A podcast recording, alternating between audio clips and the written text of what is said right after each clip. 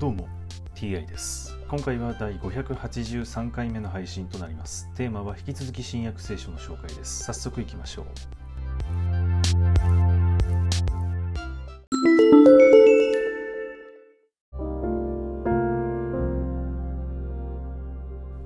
新約聖書第582回。今回はキリストにおける新しい生活というお話です。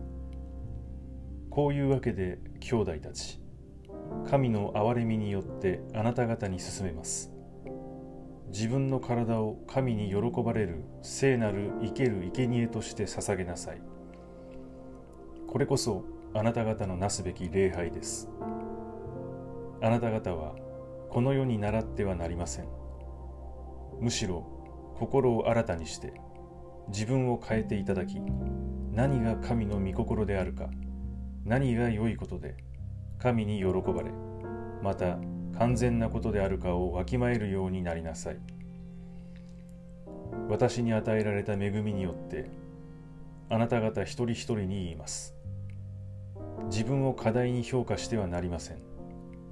むしろ神が各自に分け与えてくださった信仰の度合いに応じて慎み深く評価すべきです。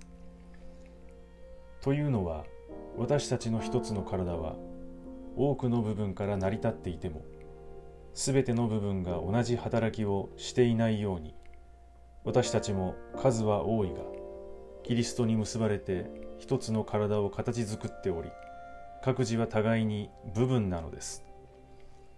私たちは与えられた恵みによってそれぞれ異なった賜物を持っていますから予言の賜物を受けていれば信仰に応じて予言し奉仕の賜物を受けていれば奉仕に専念しなさいまた教える人は教えに進める人は進めに精を出しなさい施しをする人は惜しまず施し指導する人は熱心に指導し事前を行う人は快く行いなさい。